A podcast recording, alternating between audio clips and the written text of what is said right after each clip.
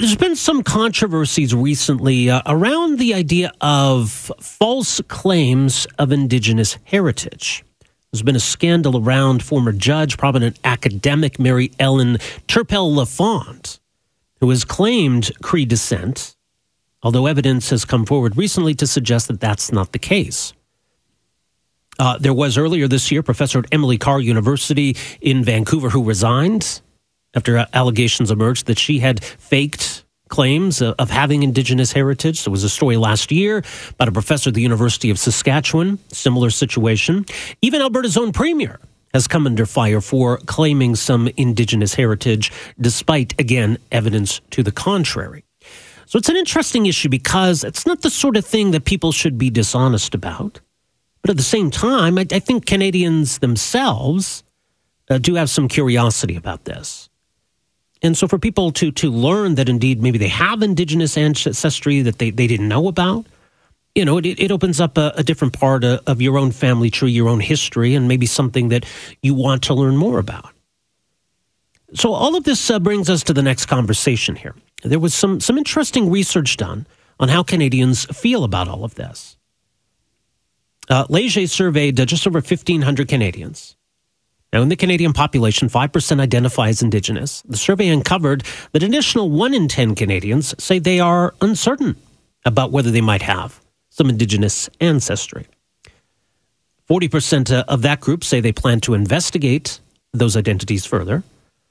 So, so there is some, some real curiosity there. People want to know. And that's why there's such fascination, I think, with, you know, these uh, DNA family tree websites. People just want to know about their ancestors and know parts of their own family history that maybe hadn't been, that they didn't know about. What's interesting, though, here is a considerable portion of Canadians, 45%, believe that false claims of Indigenous heritage are on the rise, and it's something that the Canadians take a rather dim view of.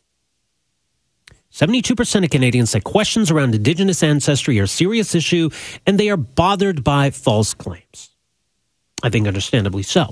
Uh, joining us for some further thoughts on all of this, and uh, someone who's involved in this research, consulted on it, uh, Daniel Voth is a Métis political scientist at the University of Calgary. Joins us on the line here this morning. Professor Voth, great to have you with us here. Welcome to the Good program. morning. So good to be here. Thanks for having me. It feels like this has been a, a, bigger issue as of late. At least we've had some high profile controversies that, that maybe have, have fed into that perspective. But I don't know. Are we hearing more? Are we talking more about this these days? I think we are. Um, I think part of it is um, the issue is also that these claims are getting more attention when they uh, become when they're found to be you know debunked or challenged.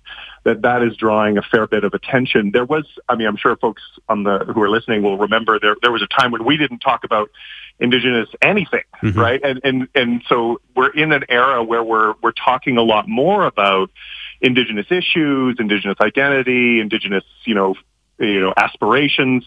And so this is a natural, I think, element of of that new you know type of conversation is we're going to talk about a wider range of things. So I, I think you're right. I think we are talking about it more, um, and and I think that's good. I think that's a good thing. Yeah, that's the interesting side of it, right? And I mean, you know, the idea that people want to know about the heritage, the people that would be proud to to to have you know in, indigenous uh, ancestry or or part of their their family tree, they want to embrace that and. Uh, you know, talk about that as you say. I mean, that that is a positive. So, how does it get into that territory then, where it, it starts to, to take on some negative connotations around, you know, false claims, for example? You bet, you bet, and I think that I think that's a, that's that is the most important question I think that we're dealing with here. And I want I just want to also reiter- reiterate your point. Um, it's good. People uh, people should go on Ancestry and .ca and do their genealogies, or head over to the Glenbow. The Glenbow has a wonderful resource for helping to track your family history. You know, if you find yourself in Winnipeg, a lot of a lot of Western Canadians will can go to you know Hudson's Bay Company archives. It's it's a pastime. It's fun, and that's okay. The thing that I think becomes a little bit more interesting is two points on, on sort of two two halves of a of a coin, two sides of a coin. The first side is for folks um, who we've been seeing in the news. The, for the most part, those folks didn't have indigenous ancestry at all. They they maybe had some vague story that they just kind of built around, or in some cases, they just made it up themselves. So in that case, we have, and I think the survey data really captured this well. People don't like that, right? The public right. said, you know, you shouldn't be doing that. That's not okay. And I think that's very heartening for folks in my field being like, no, the, the public doesn't like that when you just make this empty claim up. On the other side of the coin, for folks who go and do ancestry or and that sort of thing, I think the the once you discover if, if you discover you know you know interesting people in your family tree, the next question that's a little bit more challenging is what do you do with that, right? For so I have colleagues you know who who th- that is their story, you know that they did find interesting people in their interesting indigenous people in their family history, and they had to they really went through a process of trying to come home to those communities. And it was a process and they, you know, really took their time before they started claiming, you know, that they were members of these communities, that it was a really deliberate, very ethical process. Um, and then there's other folks who, you know, this this happens tends to happen more in in Eastern Canada, in Quebec, in the Maritimes, where you just have folks that find, you know, a 10 times grandmother who might have been native and you build yeah. this entire identity around that. And that one we've, we, we, we've tried to, we've in the, in the field in the, and in our teaching, we've been trying to teach people maybe that's not the right way to do it. Maybe it's an interesting thing about yourself and that's great. But you know, this, that next question of what do I do with this? That's a little bit more challenging. Right. So why why do people make that claim? Is is there some cachet to it? it, it is, I mean, I, I, do think in some cases it could be almost a, a, shield from criticism. If someone takes a provocative view on something affecting Indigenous relations or policies, and then to say, "Oh, hey, you know, I, I have a I had a, a Métis grandmother, for example," is, is somehow that that shields them from criticism. I mean, is that part of it? I think that is part of it. Um, I want to. I always, when in, you know, and for all the folks listening, and for you too, you know, come take my introduction to Indigenous Studies course at U Calgary in the fall. You know, everyone's welcome, and we'll talk about that. You know, and one of the things that I say in that course, and I, we we kind of work through together in the room, is you know, being, you know, being an indigenous person doesn't mean you have no responsibilities to, you know, be careful about what you say and to, you know, that we should we shouldn't lean on that. Your identity can you know, maybe maybe we shouldn't think of our identities as shields from saying really things that maybe are not that thoughtful, mm-hmm. right? So that's, a, I think you're right that, you know, and we want to maybe try and teach people to be thoughtful all the time, no matter who they are, right? I think that might be the, might be the one, one part of that. But I think the other part of it too is particularly for the folks who we've been hearing about in the news who don't have any indigenous ancestry at all.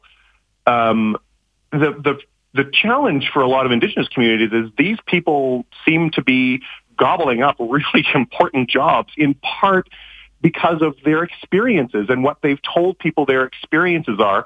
And all of them build these really elaborate experiences of like poverty and right. sadness and you know, overcoming adversity because of their, you know, overcoming racism. Like none of that is true, right? And, and so these experiences are also sort of fabricated in a lot of these circumstances that play to negative stereotypes, but also just plain old fashioned aren't true, right? And that's, and that's, I think, the thing that really bothers a lot of folks. And that's the thing. And so, I mean, how do we counter that, or what's the response to that? You know, honestly, my my view. Uh, so maybe just because I'm, you know, I'm, i teach at the university and I do research at the university. For me, it's always about education, and we got to be we got to be okay with, um, you know, I, I say this to my students all the time. You know, we got to be okay with being wrong, and we got to be, and we can't, you know, it, we got to be okay with learning new things and thinking, oh, you know, I used to I used to handle this question this way, and you know, maybe I shouldn't handle it anymore because I've, you know, learned more things. So I do think that you know, spending a little bit of time you know, thinking, working with other folks in the classroom or in your community or in your, you know, in whatever, in your family, talking about these things, that, that will be helpful. That's a form of education, um, that, you know, you come to, I think, more likely to find, or you know, more thoughtful, more thoughtful conclusions on a lot of these things. But I think also, I think also that we just have to be okay. You know, I, I'll, I'll tell you a quick story. So, mm-hmm. you know, I, I grew up always knowing that I was a member of the Métis Nation. I'm a, I have a card in almost every of the national of the Western affiliates. I start, you know, my first one's from you know uh, from uh, Manitoba Métis Federation. Like I got that as soon as I was able to when I was 18 because I because my everyone in my family does that. Right. But I remember, and this is I think to your point about why it's happening more. You know, my grandmother I remember I was going to visit her and she, we were chatting about this and she said, oh, come here, Daniel, I want to show you something. And she carried a little fanny pack, right? It was, as was the style at the time. And she would take out her card and she wouldn't even take it all the way out and she would just show it to me from inside her fanny pack. Cause she, I don't know, she thought maybe there's a drone watching or something like that that might capture it. But it captures this is part of the change that it's good that we're talking about this more because there's a whole generation of folks who are probably listening who thought, I can't talk about this. This thing, this would, being an Indigenous person would destroy my career, yeah. not help it. Right. And so we are changing a lot of the ways that we're, we're thinking about this, but we have to, I think, really be careful about the way that we deploy these conversations, if that makes sense, you know? Yeah. yeah some interesting points. We'll leave it there, Daniel. Thanks so much for the insight on all this. Appreciate making some time for us here today. Hi, it's Shauna, and I might be a bad parent because my kids think french fries are vegetables. Hey, it's Ryan, and I might be a bad parent because I went out for wings when my wife was in the hospital after giving birth. Johnny here. I might be a bad parent because in my house, the tooth fairy gives pocket change. But we're not alone. Len emailed us and said his six year old daughter's Tarzan moment going from love seat to lazy boy by curtains made him more proud than any dance recital. and Andy left his two year old at the rink. All right, guys, I'm sure we're not alone. Like Andy's kid. For stories and confessions like this, make sure you check out our podcast. It's called Bad Parents, and it's available wherever you get your podcasts. I left a glove at the rink.